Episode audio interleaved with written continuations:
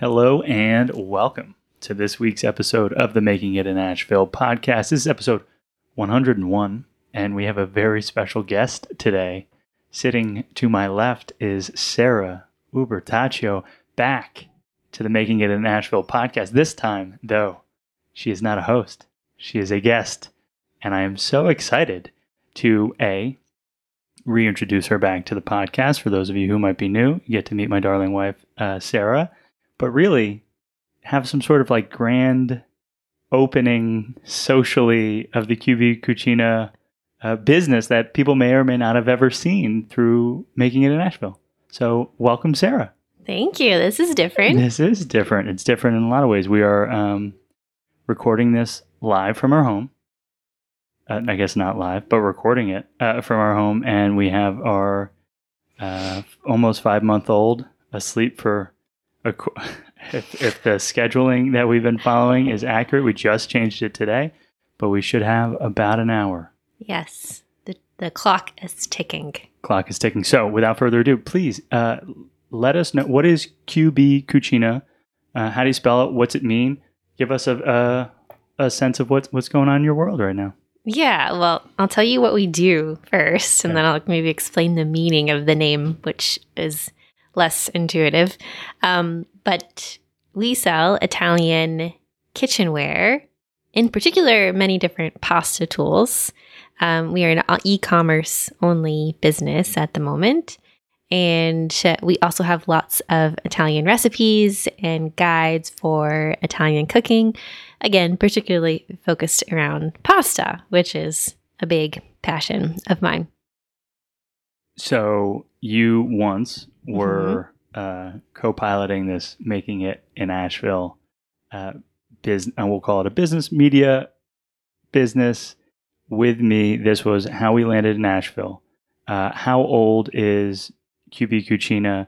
How long has it been a part of your mind, vision, concept of something that might be? How did it start? What uh, what got you from a podcast to CEO of a product business? Very different than you know social media marketing or uh, marketing in general. Yeah. Um, well, see if I can get my timing right. Um, have mom brain over here. Um, it's been a year and a half. We started. Well, the the concept came about right after the pandemic started. I think it was around April, May 2020. And I was making a lot of pasta at home Tony was eating a lot of pasta at home um, because, like everybody else, we were we were spending a lot more time at home and cooking a lot more and making things from scratch a lot more. Um, and I've made pasta a lot before. This wasn't anything new, but um, just had a lot more time to dedicate to it. And when I was doing that, um, I was sharing a lot of my pasta creations online on Instagram, and a lot of people were asking me, "Oh, how do you make this? Or um, where did you get that weird pasta tool? I can't seem to find anything like that here in the US. And so that's what gave me the idea that people were looking for these kinds of hard to find tools that I once could find when I lived in Italy. Hmm. So you've opened a door now that uh, I think the average listener might not be aware of. You lived in Italy. Yes. What so uh, I guess this isn't just like some sort of new phase of pasta making that you might have start because a lot of people started making sourdough bread during the pandemic. And so yeah. is pasta making this like brand new pandemic uh, interest of yours or how long has it been around? And you lived in Italy? Tell us more. Yeah. this is weird because Tony knows all of these things about me. So um, I this is strange talking about it. But um, pasta making. No, I mean I've been making pasta. Uh, I think I I made it a lot more when I came back from Italy. So I lived in Italy for five years.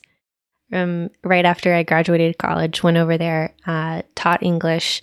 Thought I would stay for a year. Ended up staying for five, and I lived in, uh, in particular, in Bologna, which is very very well known for its fresh pasta. It's uh, tortellini, uh, a lot of fresh egg pasta. So when I was there, I ate a lot of that and uh, learned a little bit of how to make it. And when I moved back to the United States, it was a lot harder to find that kind of pasta here. So, what do you do? Well, you figure out how to make it. Um, so, really, I've been making pasta a lot since I've come back from Italy and have lived here, especially in Asheville, where there aren't that many places to get fresh pasta like you can find in Italy.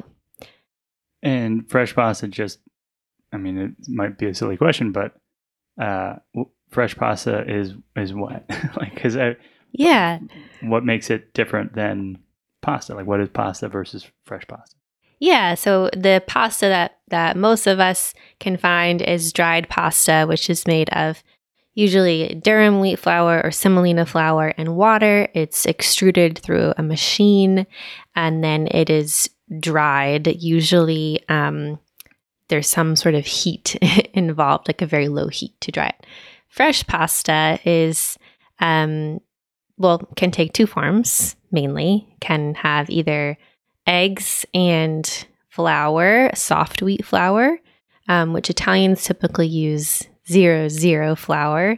I don't want to get too technical, but it's a very soft, finely milled flour, not too different from an all purpose flour. So, eggs and soft flour is one type of pasta. Um, and that's kind of like your tagliatelle or um, any kind of stuffed like ravioli. Um, that's you know, very delicate, very, very soft. Then you have semolina and water pasta, and that's typical more of the South. So, same ingredients as your dried pasta, but um, made fresh. So, you don't dry it afterwards.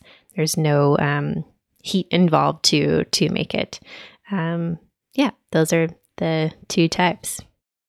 Got it. And I imagine that shows. I mean, you can just taste the difference. Um, and that's my imagination. It's also reality. Yeah, I, I can taste. Yeah, like now. dried pasta has a lot more of an al dente bite to it, and it takes what 10, at least 10 maybe 10 minutes to cook kind of depends on the shape that you're making um, and you can you know store it in your pantry fresh pasta is going to be a lot softer to it it still have a little bit of a bite to it but it's different and takes minutes to cook from from its fresh state so different got it yeah and so but it's not like you're selling pasta. It's not like you're you're freezing and shipping pasta today. So what kind of things are you selling? Like, uh, yeah, uh, how did you go from loving pasta to selling physical pasta tools? And I'm you know I'm gonna feign uh, a lack of understanding, but uh, but it's helpful because I think a lot of people have interests and curiosities and excitements and passions. It's it's one thing to have a hobby. It's another thing to turn a hobby into a business. Um, and I'm not saying everyone should, and I don't think it's necessarily for everyone too. Uh, but you, I think, wanted to and decided to. And what were your first steps and why physical products? A lot of questions, Tony. Of okay, questions. you're gonna to help me remember all this. Um, now I now I understand how a guest might feel on a podcast. Overwhelmed. So, yeah.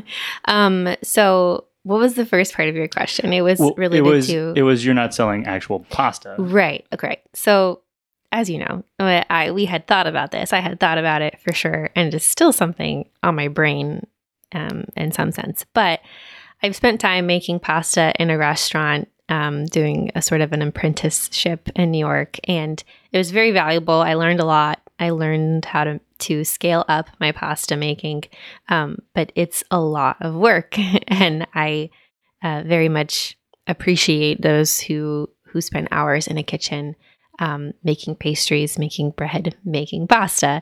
Um, anyways, I learned that I did not want to do that after going through that experience. That I really loved making pasta at home for friends and for family and for fun, but I did not like doing it um, for the masses. So uh, that was out of the question.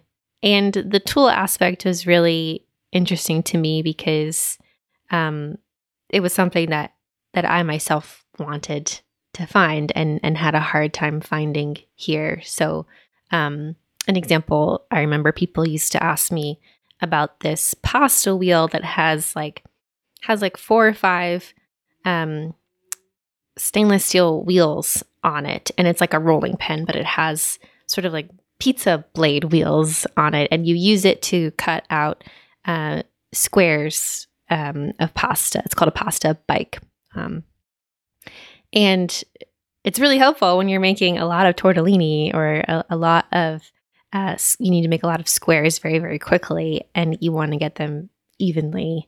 Um, so that's just one example of something that can be a little bit hard to find here. And then there's the aesthetic component as well. It's like sometimes you can find the pasta tools, but they're really not that beautiful looking. Um, and I like to have beautiful things in my kitchen and things that remind me of Italy that are made in Italy. So um, that is why I did not go with actually selling pasta, but the pasta tools. Got it. And so, yeah. uh, I mean, that makes perfect sense. What I'll try and underline here mm-hmm. is you, I mean, it was before we got to Asheville, but you ran a test.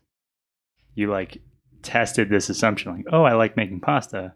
How can I get experience in making more pasta? And you realize that wasn't exciting or as yeah. fulfilling as maybe content and storytelling and uh, community building. Yeah, yeah, I get to I get to focus a lot more on the marketing aspect of it over the production aspect of it, um, which is really my passion and strong suit. Um, I like I, it's, it's almost like I enjoy more the the thought process that goes into creating a recipe and telling the story behind it um, than actually making the dish sometimes. Um, so, yeah, I think th- having it be a product based business allows for that. And it also allows for maintaining that connection with Italy and Italian producers and Italian people, um, which I think is really important. Um, versus if we were making pasta here, I mean, we would be just using ingredients here and in touch with producers here. Mm. Um, so I don't know, having having that connection with artisans in Italy is interesting to me too. Sure. And so you said uh, this pasta bike is going to be is already hard to find. Per- perhaps it's even harder to find if you then say, "I want one that's also beautiful." Uh, how did you sell it? What did you do? Well, how did you like? How did you buy one to sell one? How did you? What was the process of making your first sale? Yeah. Well, the first, um, the first thing uh, that we did was really make a list of products that we wanted to carry. And so that started out as mainly pasta tools. So it was the basic things a pasta wheel, right? Which again kind of just looks like a a little baby pizza cutter. um, and they have like fluted edges, some of them. There's also ravioli stamps, um, and then different kinds of uh, pasta boards, which like gnocchi boards. I think most people know that, like a ridged board that you can roll the pasta over. Um, and then from there, it was kind of stalking Instagram and Pinterest and the internet at large for ideas of what we wanted that to look like and trying to find the producers. Um, some of it was word of mouth with connections from friends of Italian friends um, and finding things that way. Some of it was just remembering oh, there, there was this really cool tool in Italy that I remember seeing, and let's try and find the the person who makes it. Um, so I think we started with probably like ten products. It was mostly pasta tools. I think we had a few of these rust dyed linens mm. as well. Um, and we just started with those. We it was very much a soft kind of launch. Um, when was this? I think the only date I remember you saying it was April so far. Yeah, so the idea came about in April of 2020, and then we launched in September of 2020. Um, the only real audience that I'd say we had was uh, f- carried over from my old Instagram slash blog Italy Food Project. So there were some people that um, I think followed me there, and I had shared it on my personal page again, and they had seen it, and um, yeah, we we made I think two sales in the first like day or weekend after launching and it was so exciting and thrilling to does that does that include my my mother who i'm sure was probably one of those first probably. Yeah. but no but i actually remember the first two people okay your mom was definitely one of the first. She's an early adopter. Um it's still never used any of this still never used but um uh the first people were people we that we didn't know which i was remember being so excited by that um because i truly thought it would be like friends and family like pity purchases. Mm. um but it were people that that didn't know and they truly i guess wanted our product. So that was that was cool. That was exciting and um well, i mean that a that sounds like that's that's like a huge moment huge milestone moment of selling a thing um, feels like there's a lot of learning that would have to uh, show up in the time between idea to shipping the first packaged product Mhm. and so what were some of the things that you remember early days that were like, how are we going to do that? Period. What were some of those things that early days were like most confusing? well i have to shout out to uh gilly roberts episode four of the making in Asheville podcast uh she's the owner and founder of where which is a sustainable product I uh believe episode three of the Making It in Asheville podcast. episode four. Yeah. Okay. Yeah, yeah, yeah. I have it in my brain. Um, because she yeah, she helped me massively. I remember talking to her just about like all all kinds of um, you know, questions about e-commerce and selling imported products on on online. Um so she helped me a bunch. I don't I don't remember all of the things, but I'm sure it was like how do we, you know, what shipping platform do we use?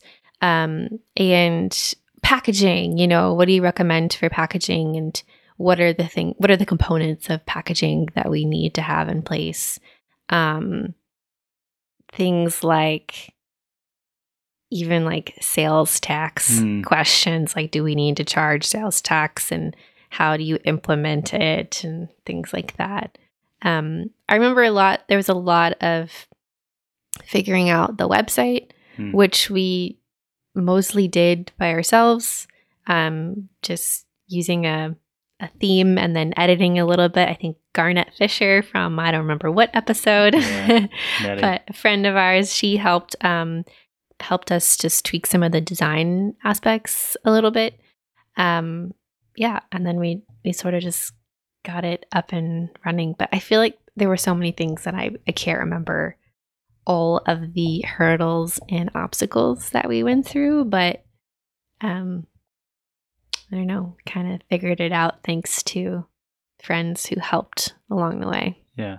Nettie Fisher, episode 38. If you heard typing, that was me getting the number. Yeah.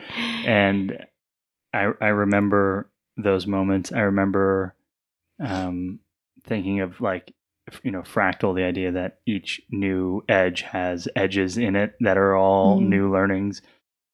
And I remember thinking back to oh, shipping's going to be a new thing to figure out. Oh yeah, products. So sales tax can be a new thing to figure out. What platform is going to be the right platform? And so uh, other business owners, uh, I I like to subscribe personally to a move fast, figure it out with revenue, figure it out with like profit, right? Get, work on the details after the biggest question of are there customers is solved. Um, yeah and that's not necessarily how you show up and i, I love that about us but um, one of the questions that i oftentimes think is probably worth just talking to someone about if it's not something that you know is what platform is going to be the right platform to start on to give you the most time before you have to make some sort of like big strategic change or pivot. Mm. And I know that we spent a bunch of time talking through what platform was going to be right for Yeah. QB Cucina. And I'm wondering, with about a year and a half worth of running the business, uh, if you could go back, how would you advise that version version of Sarah? Maybe start with what platform did you choose and why, and where are you now, Yeah. and does it still feel like the right call? Well, and so I want to clarify platform. I'm I assume you mean like are we using Shopify, Correct, BigCommerce, WordPress, yeah. WordPress? Yeah. Yeah, yeah. So, um, yeah, this is still a question that I have for myself. As Tony knows, we we use WooCommerce um, and WordPress. Sorry, so w- WordPress is like the you know everyone knows it as like Something like three quarters of Yeah. all websites are WordPress websites. Right. And WooCommerce is the sort of Shopify ex- component of that, or the the it's how you implement e-commerce on a WordPress site. Great. So those are our two things that we use. Um, and we were really debating between that or Shopify. The reason why we ended up going with uh, WordPress, which is which is far less intuitive to set up and maybe not as friendly for an e-commerce only website Mhm. um, because there's just there's just so much m- more customization required. Um, the reason we went for it was because at the time we felt like it would be a better platform for content um, publishing and sharing. I don't know now if that is still the case. um, for a while, a lot of people would say that uh, WordPress was better for SEO, for content optimiza- optimization, um, while Shopify was better for e commerce only websites that maybe had like a few articles here and there, but it wasn't a big part of their business. For us, I have always wanted the content piece to be equally as important as the e commerce portion um, because I felt like there's so much education around the kinds of things that we're selling, and that I really wanted people to um, build trust with us through the content and maintain trust and have that nurturing relationship there. So that's why we went with that. I, I have many woes with WordPress and WooCommerce, as Tony knows, because it feels like every time we turn around, we have to install another plugin, another extension to help us do this, to help us do that. Where Shopify, I think, is um, out of the box much stronger for e commerce, just simplicity and allows you to do a lot more um, easily. So we may switch. I don't know. Yeah. That's, I mean, thank you. I think that was the exact answer that I was thinking. And I know that we've had many of conversations about like, oh man, it's, it's kind of feeling more duct taped together and harder than we would have necessarily expected, knowing that, you know, Shopify, if you're going to sell a widget, if you're a widget maker and widget seller or widget importer, um, that's, I mean, Shopify, that's what it's for, right? And Shopify is like the, their mission statement is arming the rebels. And so their vision is that all these small businesses uh, can build a, a valuable e-commerce brand that collectively can challenge Amazon and Walmart Mm. uh, because they've been empowered through the Shopify platform, and that's exciting. But you know, a year and a half, two years ago, uh, the business was pretty different than it is today, and they've been you know changing a lot and growing rapidly. I still think that on average, people are going to say you have a lot more customization and potential to build your exact thing, your vision on WordPress Yeah. it's just there's a lot of management and upkeep um, it seems on wordpress Yeah, and I think that yeah, if I were to do it again, I probably would have launched on Shopify first. Um knowing that it could always scale up and invest in more customization on WordPress. Yeah. Second. I think it- seems like now Shopify is becoming much more competitive with content and SEO things. Mhm. So, as we kind of see that grow, that's kind of the temptation to switch over there. The downside is that I'm most familiar with WordPress. Sure. I've used Blogging. WordPress for a long time. Yeah. Um, I'm not a coder by any means or like a web designer, but I know enough to to kind of get by. So having to switch would be a little bit of a learning curve. Mhm. Um, but we'll see. Sure. And so here's a question that I feel like we blew right past, and I Mhm. wanted to circle back to it. Mm. Um, welcomed QB Cucina to the conversation. Welcomed Sarah to the, the chat. Uh, didn't necessarily. You said what you sell. Did we define QB in the Cucina? I mean, the, No, yeah. maybe we should translate that to Yeah. the English listener. Yeah. So the um that's one of the first questions typically get is like how do you pronounce your company? How does how do you say it? Um so it's QB Cucina, um, which is the Italian pronunciation. Uh, QB is an acronym that stands for Quanto Basta. Quanto Basta means as much as you need. And you will typically see the acronym QB in an Italian recipe listed after an ingredient to indicate to your taste. So, you know, salt, comma, QB. Um, it's just shorthand for seasoned to your taste. Um, so I liked that component because it's kind of a subtle nod to Italian cooking and Italian recipes. And I really liked that um, there's, to me, another meaning behind it, which is, you know, that you can really make Italian cooking your own. Uh, so while I love and respect the traditional Italian recipes, and I hope that Italians are not um, raising their arms at me right now, I I love even more sort of the modern takes and the creative innovation, innovations that people are are having with Italian cooking, um, particularly in the pasta world. Hmm. So that's that. Um, cucina means a couple different things. It can mean kitchen, it can mean cooking, or cuisine. So all food related things there.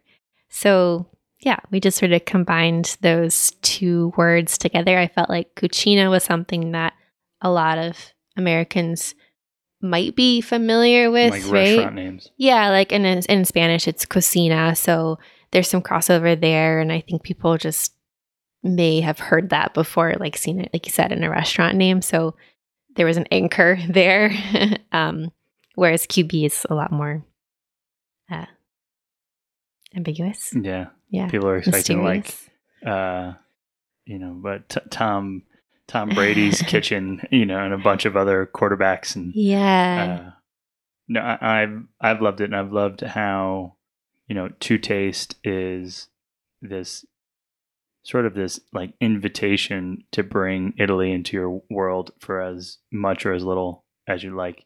If it's just this one little tool, or if you know you're gonna build out an entire house that feels like a villa hey, live your life. You're gonna paint some frescoes on your wall like a like a you know quirky Italian restaurant in the middle of nowhere. Live your life, but we're gonna Yeah. supply that. Yeah, and and the tools as well, the the things that we sell, we always strive to have something that's somewhat rooted in tradition and some of the things that are very traditional, very, you know, what they were many years ago. The pettine board. Yeah, the pasta comb, which looks like this old uh, weaving loom, and it's used to to make like very specific types of pasta.